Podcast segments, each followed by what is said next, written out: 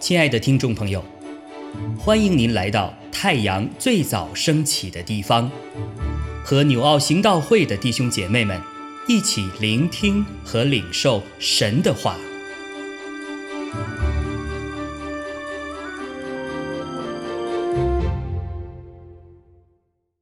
希伯来书十二章十八到二十九节。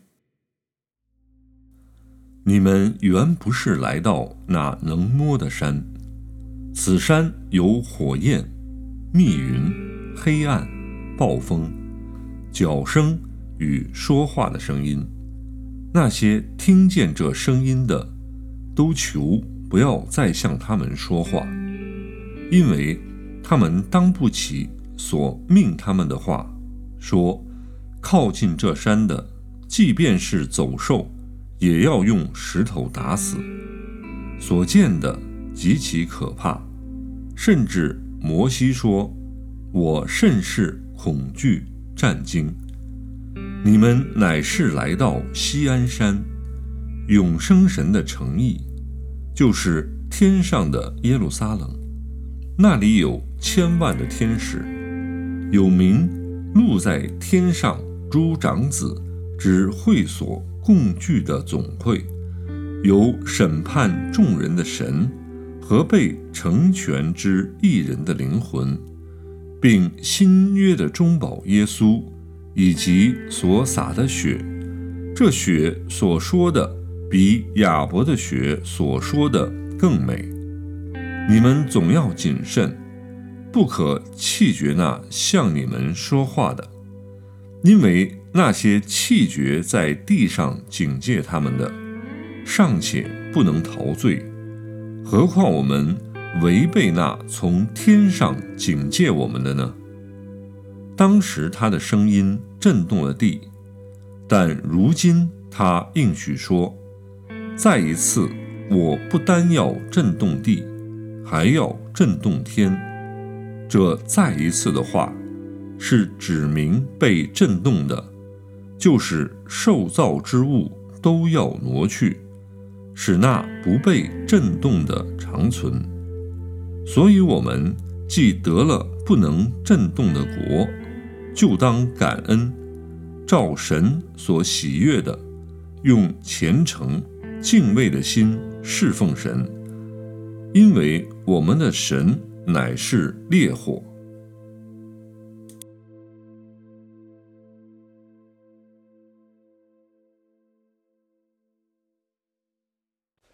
弟兄姐妹们平安。今天早上我们的 Q T 经文是在希伯来书的十二章十八到二十九节。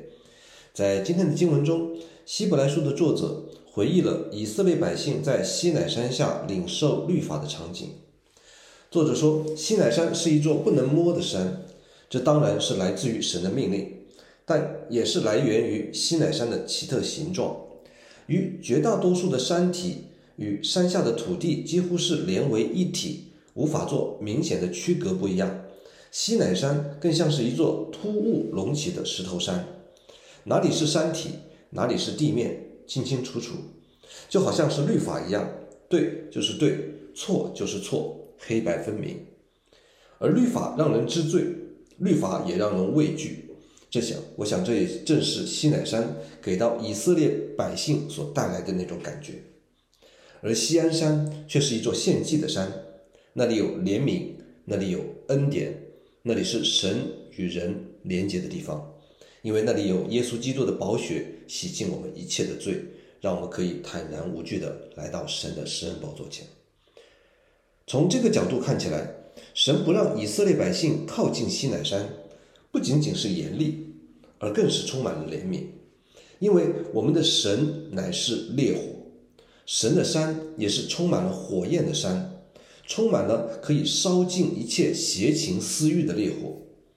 神允许说：“再一次，我不但要震动地，还要震动天。”这再一次的话，是指明被震动的，就是受造之物都要挪去，使那不能震动的长存。就好像在烈火的高温高热之下，一切的物质都要被溶解消散。荡然无存，而只有属灵之物是不能被震动的，是不能被消融的，是可以永远长存的。今天，如果我们把我们人生中的一切的价值追求都放在这个物质世界中，那么当有一天这个物质世界要被消灭的时候来临的时候，我们就从这个物质世界中所赚取的一切、所占有的一切，都将全然失去。相反，我们在属灵的追求上所得着的一切，我们对神的寻求，我们属灵生命的建造，我们在基督的身体。教会里面的一切的服饰，这才是在烈火中不被震动的存在，这才是在烈火中不被消融的存在。故此，保罗说：“若有人用金银、宝石、草木和节在这根基上建造，个人的工程必然显露，因为那日子要将它表明出来，有火发现，这火要试验个人的工程怎样。那么，我们的个人的工程到底会怎样呢？”以赛亚也曾经如此发问，他说：“西安中的罪人都惧怕，不敬虔的人被战惊抓住。我们中间谁能与吞灭的火同住？我们中间谁能与永火同住呢？”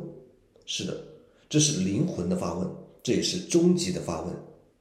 但是我们要来到神面前感恩的是，我们的神既是烈火，也是圣灵，正如施洗约翰所宣告的。我们的救主耶稣基督，他要用圣灵与火给我们施洗。火有一种奇妙的效用，它既可以消融掉一切的杂质，同时它又可以使某些物质变得更为的刚硬，就好像炼钢。当合适的合金被掺杂在一起，被火淬炼之后，它就变成了更为硬化、更有韧性、不会生锈、更为持久的合金钢。我们的每一位基督徒。我们最终都要经过烈火的试验，没有一个人可以逃脱。但是在烈火的试验后，我们最终能够成为什么？这取决于我们生命中间的材料。我们的生命当中有圣灵吗？我们是过着被圣灵所充满的生活吗？因为没有圣灵的部分将被全然的消融掉，而有圣灵的部分将被完全的保留，并且更为坚韧持久。